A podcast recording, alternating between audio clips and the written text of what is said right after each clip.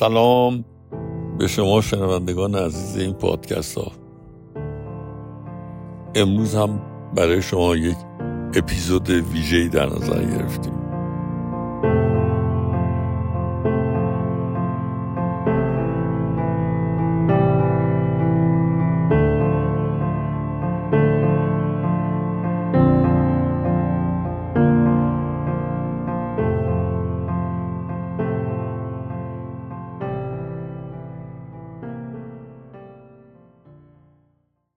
گهگاهی وقتی تاریخ نه چندان دوره این جامعه رو بررسی می‌کنیم واقعا نگران کننده است. یعنی وقتی پژوهشگرانی زمان گذاشتن نیرو گذاشتن که یه مسئله مثل شکنجه در دوران قاجار. به این بپردازن. می‌دونین که در دوران قاجار وقتی می‌گفتن دو شقت می‌کنم حکمرانی که می‌گفت دو شقت می‌کنم واقعا یک شهروند و دو شق می‌کرد.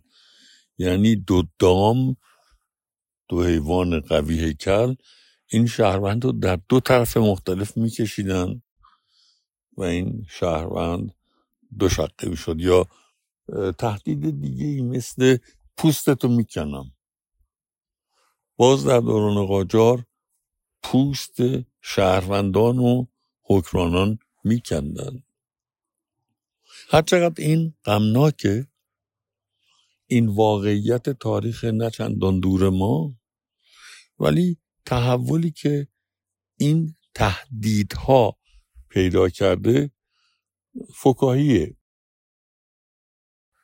به چه صورت فکاهیه وقتی یه شهروند در رابطه با شهروند دیگه میگه با مشت می‌زنم دندوناشو خورد می‌کنم یعنی چی آقا؟ یعنی چی با مشت می‌زنم دندوناش خورد؟ اولا معلومه شما بتونین با مشت بزنین دندونش خورد کنین. و حتی اگه بتونین با عرض مذارت خیلی هم اشتباه می‌کنین که کسی رو بزنین. دندانش رو خورد کنین یه سری تهدیدای اینجوری توی جامعه ما شکل گرفته که نه ربطی به نوع شکنجه موجود در دوران قاجار داره.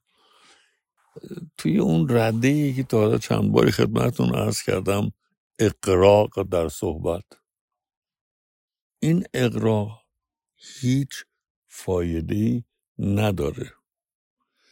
وقتی کسی رو با اقراق تهدیدی می‌کنین یه جنبه مهم این اقراق نشون دادن این که کاری از دستون بر نمیاد. یه جنبه اساسیشه. یه جنبه دیگهش این که اصلا متوجه نیستید چی میگید. شما یه حد و مرزی دارید. که حق ندارید از این حد و مرز رد شید؟ کسانی که رد میشن یه اشکال اساسی دارن. اشکال اساسیشون این هست که دنیای واقعشون بیشتر با حیوانات تا با انسان ها اگر شما در زندگی واقعی با یک اولاق یا یه چارپایی ردیف اولاق سر کار دارید ممکنه روش حتی دست بلند کنین. و اینو به عنوان ابزاری برای تربیت تنبیه تلقی کنین. ولی قرن بیست یکم تو رابطه دو تا انسان این چنین تهدیداتی معنی داره. کجا می‌خوایم برین چی می‌خواین بگین؟ شما نمی‌تونید نه دیگه کسی رو دو شقه کنید. نمی‌تونین پوستش رو بکنین نمی‌تونین تهدیدی بکنین که از هیته توانایی های یک انسان در رابطه با یه انسان دیگه بیشتره. شما حد اکثر می‌تونین رابطه شخصی خودتون رو با اون انسان بهتر مشخصتر دقیقتر برای خودتون تعریف کنید و بر پایه این تعریف دقیقتر بهتر مشخصتر نتیجه گیری های عملیتون رو تو رابطه با اون بگیرید. احتیاج به اقراق در تهدید نداریم و اون زمانی که این اقراق رو می‌کنیم بیشتر به معنی که کاری از دستمون بر نمیاد.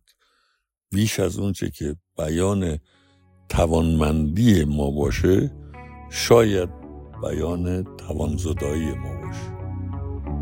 خوب باشه